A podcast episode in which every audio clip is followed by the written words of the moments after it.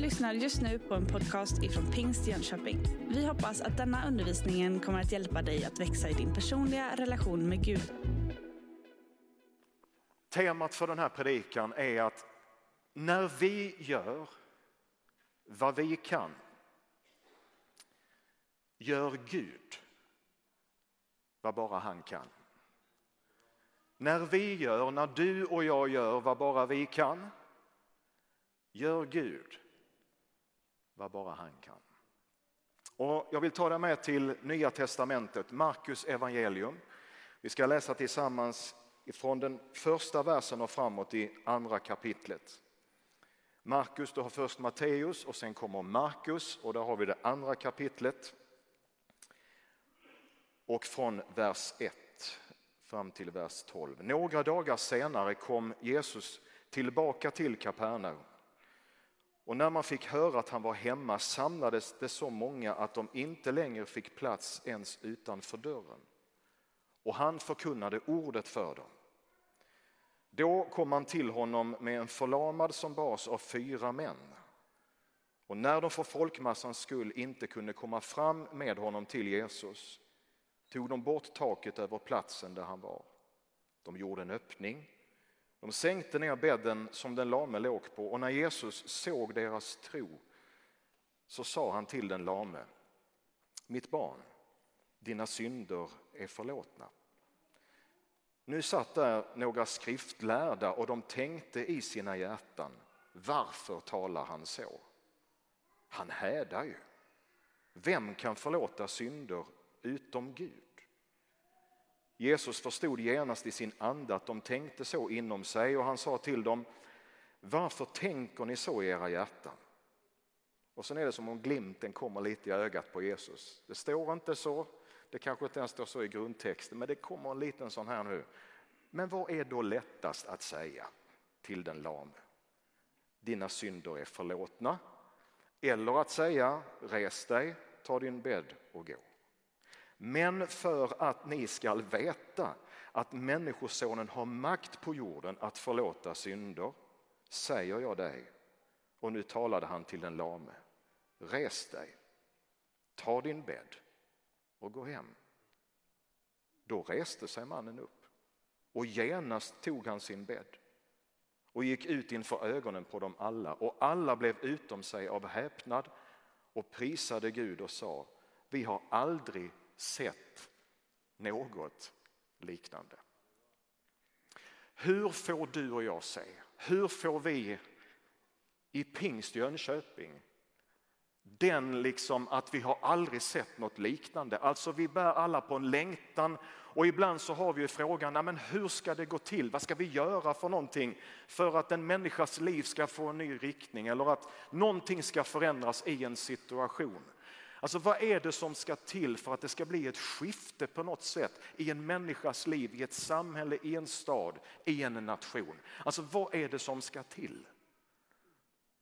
I den här texten så ser vi några saker.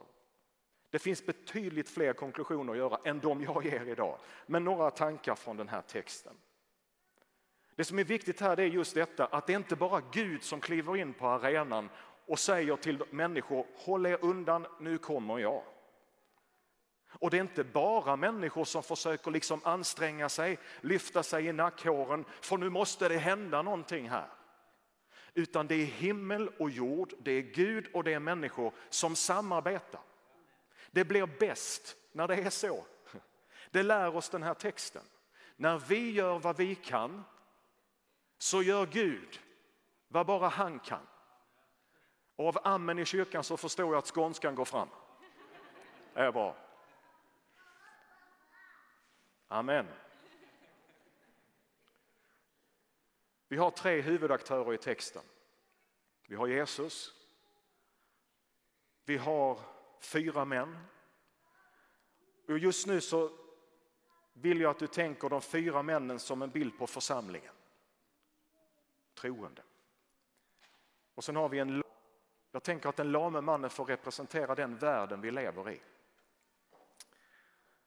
Vad är det som gör att två mirakel sker den här dagen. Det viktigaste av alla mirakel det är att synder blir förlåtna i en människas liv. Och att säga det 2022, ja men det kanske kan uppfattas både på det ena och det andra sättet.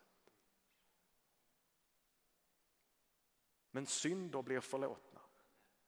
Alltså någonting släpper av tyngd på insidan. En tyngd som jag inte kan göra av av egen kraft utan det måste till någon som är högre än mig, större än mig. Men när min synd blir förlåten, då blir jag fri. Det är det största miraklet. Det andra miraklet som sker är att en lam man börjar gå.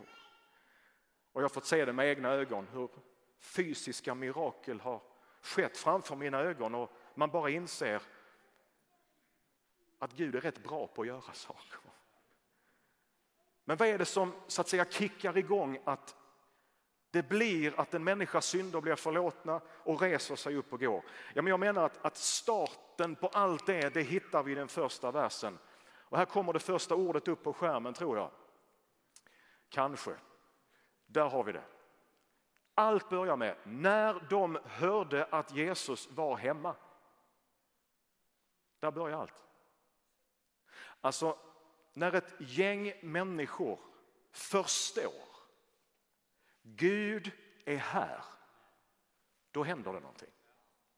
Men det börjar med en förståelse av Gud är inte bara i Korea, i Brasilien eller någon annanstans i världen och gör fantastiska saker, utan Gud är här. För några år sedan när jag jobbade i en pingstförsamling någonstans i Sverige så efter en vanlig gudstjänst, om det nu finns några sådana, du förstår vad jag menar. I alla fall ifrån ett pastorsperspektiv så kan det ibland bli bara en vanlig gudstjänst. Vi gör det vi gör, vi predikar, vi sjunger, vi ber. Typ. Och efter en sån vanlig gudstjänst då kommer det fram en av dem som hade kommit till tro ganska nyligen. Han kommer fram med ögon stora som fat. Går rakt fram till mig efter gudstjänsten, så här nära. Och så säger han ungefär som så här på malmöitiska. Fattar du vilken kraft det är i det här rummet? Och då blir man ju lite sån, wow. Fattar du vilken kraft det är i det här rummet? Och det är klart som pastor ska man svara ja. Men det fattar jag väl någonstans, men det blev ändå lite den där.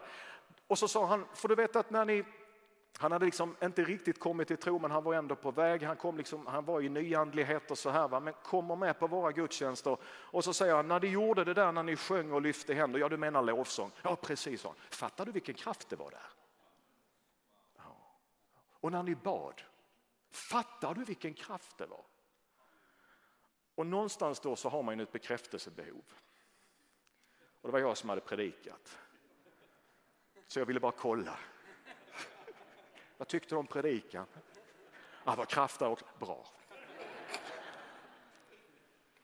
För att spola fram.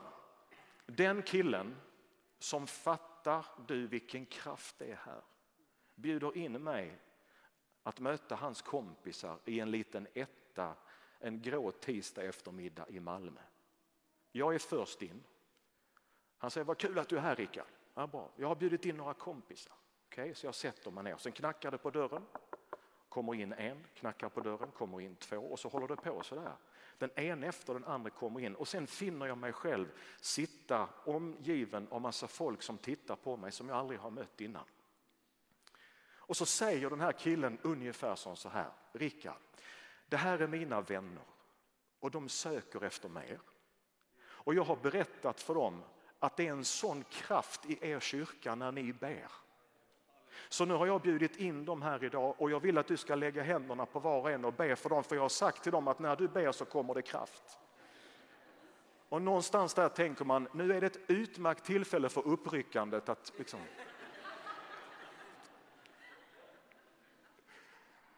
Och så en vanlig eftermiddag. Får gå runt och be för folk. Inte trycka på, liksom, utan bara liksom, Gud är här. Ett gäng new ageare om man får uttrycka sig lite slarvigt. Gud är där. Jag skulle säga att nästan är, ibland är det lättare att be för nyandlighetsmänniskor än kanske ja. Och så märker vi i rummet att just att Gud är där. Det går inte att hajpa upp det. Det går inte att förställa någonting. Men Guds ande är utgjuten över hela jorden står det. Och där är han. Och så rör han vid människor. Och jag var noga med att säga, det är inte jag, det är inte jag som är grejen. Jesus är grejen. Och det här är inte någonting, det här kan ju låta exotiskt det jag berättar nu. Jag vet vad jag tror det är normalt för oss alla. Kristendom, på ditt sätt. Där du är. När de förstod att nu är Jesus här, då händer det någonting. Det ledde till ett annat tillfälle, jag måste bara ta den för det är en av de finaste beskrivningarna jag hört någon gång om den helige ande från en människa som inte vet så mycket om den helige ande. En av de andra kompisarna i en annan lägenhet i Malmö, väggarna fyllda vet du, med olika ja, men, avgudabilder och grejer, det var rökelse i rummet och alltihop och man liksom bara wow. Och så sitter hans kompis där som man gör när man ska meditera i soffan. Då säger han till mig, nu kan du be. Så jag lägger handen på och börjar be. Och sen upplever jag bara, du ska börja tala högt i tungor över honom. Okay. Men sen tänkte jag, de är så frimodiga med vad de tror på, så varför, nej men okej, så jag börjar lugnt och stilla, tala i tungor. Och då ser jag på den här mannen att nu händer det någonting. Så jag frågar honom, vad händer? Här kommer den, en av de finaste beskrivningarna jag hört. Då sitter han så här fortfarande. Jag känner en kraft, sa han. Ja. Kan du beskriva den kraften? Ja. ja. Jag har mött många krafter, sa han. Men den här kraften är starkare än alla andra krafter jag har mött någon gång. Någon av de finaste beskrivningarna av Gud. Han är överallt. Hans namn är över alla namn. Han är kungars kung, han är herrars herre. Och Bibeln säger att en dag ska alla knän böjas inför honom som har namnet över alla andra namn. När man förstod att Jesus var här hände någonting med församlingen. När vi inser och förstår att på arbetsplatsen där du är, där är Guds rike. Där du och jag går fram, där är Gud. Och när det landar i oss att vi behöver inget annat än bara leva i den närvaron, då kan saker hända i ett kontorslandskap någonstans på A6-området. Då kan någonting hända i en universitetskorridor någonstans i vårt land därför att Herren är här. Det jag predikar nu det är inget nytt för många av oss. Vi har hört det om och om igen. Men jag känner mig ledd att ta detta den här förmiddagen. Fattar du? Gud är här. Närvaron av Gud skapar en rörelse i kyrkan. Inte går den inåt utan den går utåt. Närvaro, det börjar där. Medvetenhet om att Gud bor i mig.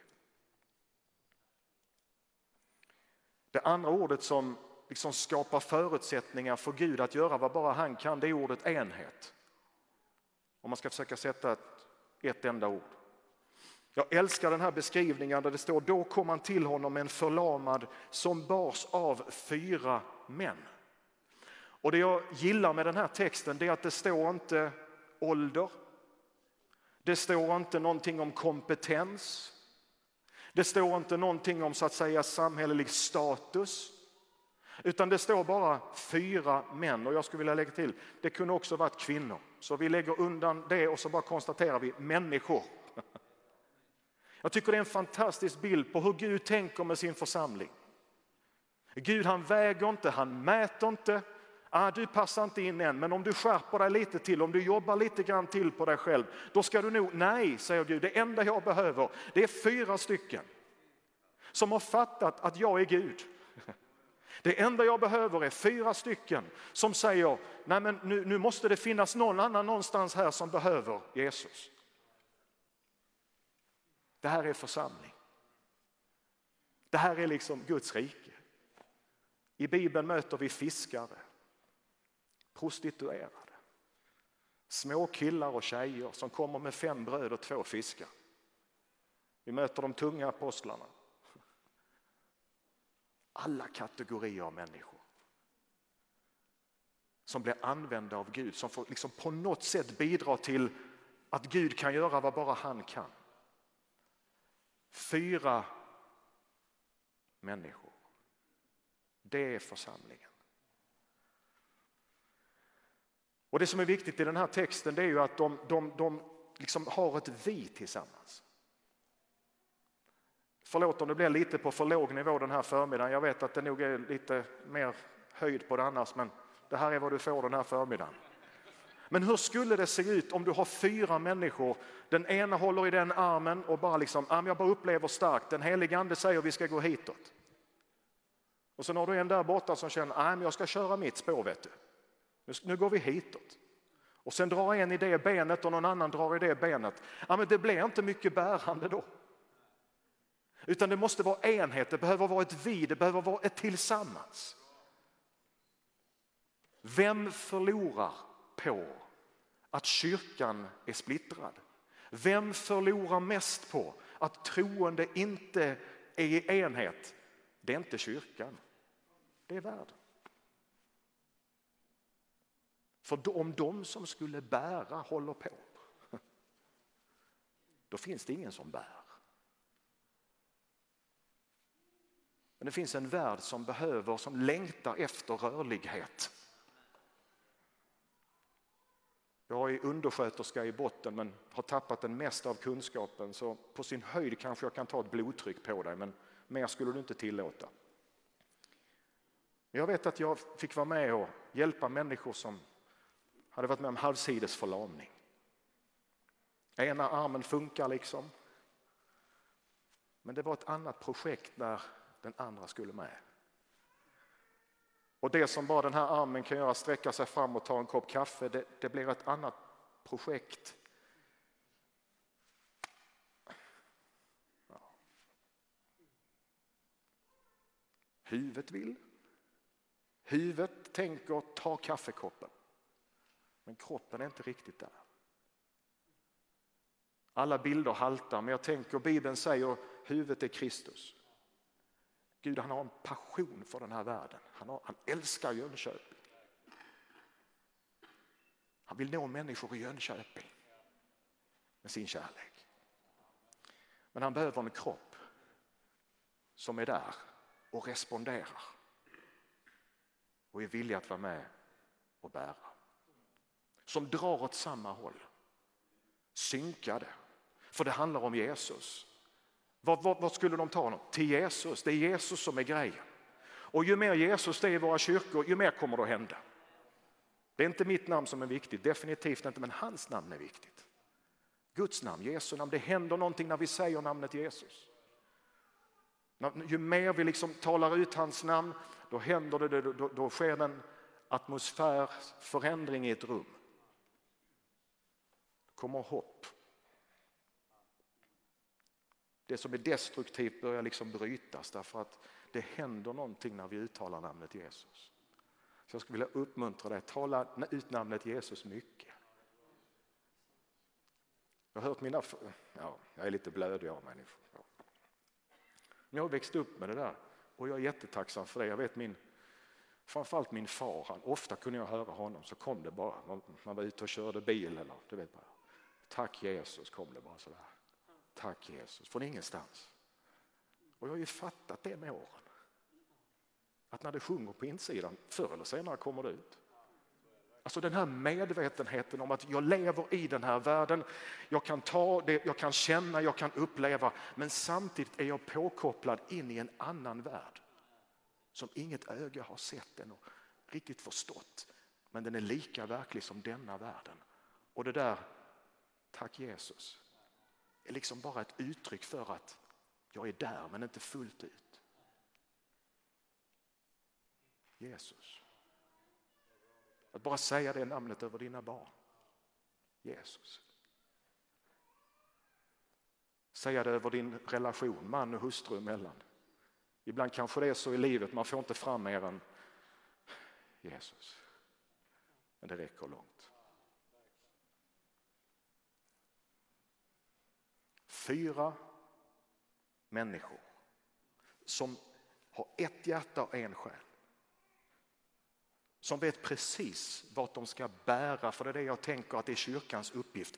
Församlingen i Jönköpings uppgift det är att försöka bära världen, människor på något sätt fram till där Jesus är, om jag får använda Bibelns bild. För världen längtar efter rörelse, världen är frustrerad över att armen inte hänger med. Jag sitter nere någonstans på Kreta på en restaurang. Helene och jag, min fru, vi har åkt dit de sista åren och är jättetacksamma för att vi har ja, men, möjligheten att kunna ta en semester på Kreta. Vi har hittat vårt ställe. Och så var jag där själv vid ett tillfälle, jag höll på att skriva och lite så, så gick jag ner i restaurangen, Kiki som är ägare för hotellet. Hon kommer in och jag sitter där själv och har precis börjat äta. Jag ska erkänna, jag ville vara själv den kvällen och äta i lugn och ro själv. Jag vill inte prata med någon svensk som man är. Kanske. Och ett, tu, tre, inför alla gäster så kommer Kiki in med en herre i någonstans 60 till 65 års åldern och så säger hon rakt ut så alla hörde, Rickard, här är en man som behöver prata med dig. Yes.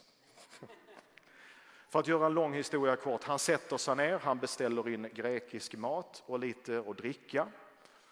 Han visar sig, han har jobbat på Sveriges Television, han har rest över hela världen. Han har sett och han har hört mycket. Och när han fattar att jag är pingstpastor då börjar det liksom kicka i någonting så han börjar tala om för mig att Gud det kan man tro på. Men den där Jesus alltså. Och han blir mer och mer övertygad ju mer grekiskt vin han dricker. Han blir dessutom högre i volymen. Så här sitter jag och äter och han sitter där och talar om för mig att Gud funkar men Jesus funkar inte. Och sen någonstans kickar det i efter ett tag att han liksom får dåligt samvete så han, förlåt om jag tar i lite. Ja, så det är inga problem, kör på du. Ja, och så, så blir han helt tyst och så bara tittar han på mig och då tänker jag, nu kommer liksom slutklämmen någonstans bara. Ställer han frågan. Han som har varit över hela världen, som har levt så att säga, ett rikt liv. Då kommer frågan. Rickard, är du lycklig? Det var liksom en riktig U-sväng i samtalet. Eller i monologen. Är du, är du lycklig?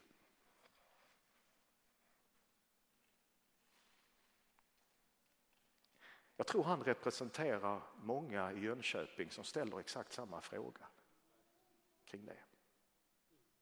Och ibland även kristna. Hur är det egentligen? Och jag fick säga till honom, om jag är lycklig? ja, faktiskt är jag det. Därför att mitt liv vilar på någonting som är större än mig själv, sa jag. Hans namn är Jesus fick jag dela min tro. Och så kröp det fram. Ja, det är en sak till, sa han. Om jag ska vara ärlig. Jag är rädd för att dö. Du har levt ett rikt liv. Du har rest över hela världen. Men i slutet av dagen kommer det ner till två frågor. Var hittar jag verklig lycka? Och vem kan hjälpa mig i min rädsla att dö? Så jag känner en som kan fixa det. Hans namn är Jesus. Dagen efter så kom Kiki tillbaka och så sa hon den där mannen han, han, han, skulle, han sa till mig igår att han skulle behöva prata lite mer med den där prästen. Vi fick aldrig tillfälle till det. Men en länk i en kedja hoppas jag. Jag vet inte var han är idag, jag vet inte vad han gör. Men det som blir så tydligt och klart för mig då det är att Gud behöver sin församling. Gud behöver troende sådana som du. Där du är, precis där du är. Med den personligheten du är, med de gåvorna du har, med dina plus, med dina minus, man, kvinna, ung, gammal, nysvensk eller hovslättsbo i hela ditt liv. Vad himlen behöver, det är att du säger, ja men vet du, jag vill vara med och bära. Och jag ska ta människor till Jesus.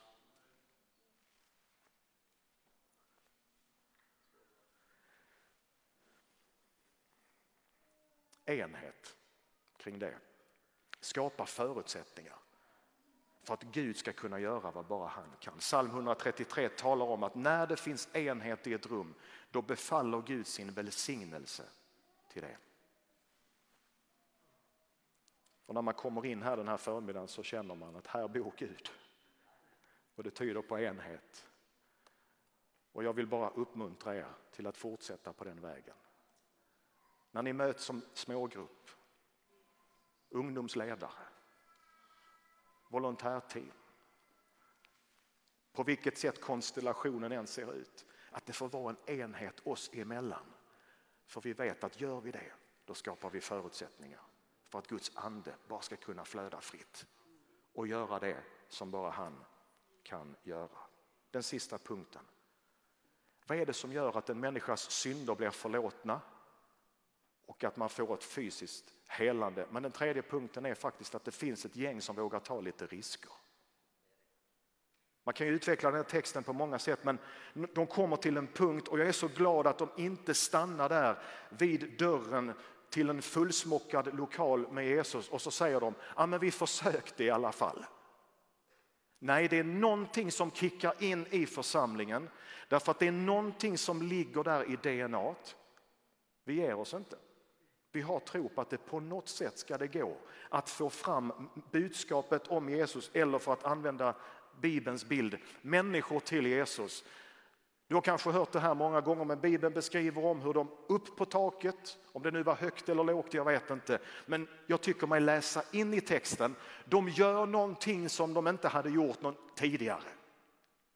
Alltså man tänker utanför boxen. Församlingens uppgift är att tänka utanför boxen. Tänka utanför ramarna. Församlingens uppgift handlar om att ibland kliva upp på ett tak och röja väg. Så att människor kan komma till Jesus. För det är inte Gud som kommer lyfta bort takpannorna. Det är pingst i Jönköping. Det är vi som ska tillsammans göra det så lätt som möjligt för människor att komma till en punkt så att de kan möta Gud.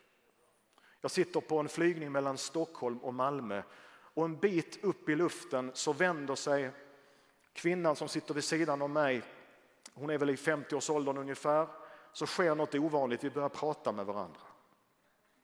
Så jag frågar henne, vad gör du? Ja, jag jobbar som coach, jag har varit i Stockholm. Och, och, Okej, okay så blir det tyst. Sen frågar hon mig, vad har du gjort? Ja, men jag har varit och predikat för jag är, jag är pingst, jag säger präst så fattar folk. Jag är präst inom pingströrelsen. Jaha, sa hon. Någonstans ovanför Norrköping vänder hon sig till mig och så säger hon, kan jag få säga någonting rakt på? Absolut, sa jag. Jag tycker inte om pingstvänner. Kan höra olika saker på 10 000 meters höjd. Jag tycker inte om pingstvänner. Nej, sa jag. Vad är det du inte gillar med oss? Så kommer det en story, det är hennes berättelse, det är hennes upplevelse. Men den gav ändå en signal någonstans. Nej, men sa hon, det, är, det är så att jag har några pingstvänner på mitt jobb. Och det känns som att de är här och jag är här. Hennes story, hennes upplevelse. Jag vet inte. Men så fick vårt samtal utifrån det fortsätta. Och det blev en läropeng för mig. Att tänka till. Ligger det lite för mycket takpannor i vägen här? Genom att jag kanske gör, beter mig, säger, agerar på ett sätt som jag inte alltid själv kanske är medveten om men som blir ett hinder mer än en möjlighet för Guds ande att göra saker. Gud har ingen perfekt kyrka men han har människor vår uppgift är att fundera ut, kan det vara så? Och i så fall hur? Ligger det takpannor i vägen som vi behöver röja undan så att vi skapar utrymme för Gud? Det kan vara kommunikativt, det kan vara hur en blick ser ut, så vidare och så vidare. Men just detta att ta en risk så att en människa kan komma till en punkt att få möta Jesus. Här blir det bra med en stämningsfull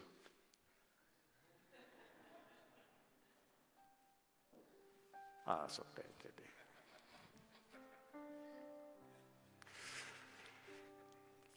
Till sist. Jag tycker det är intressant i den här texten att när man läser evangelierna så ser man att Jesus ofta pratar med de människor som blir friska. Han har en dialog med dem.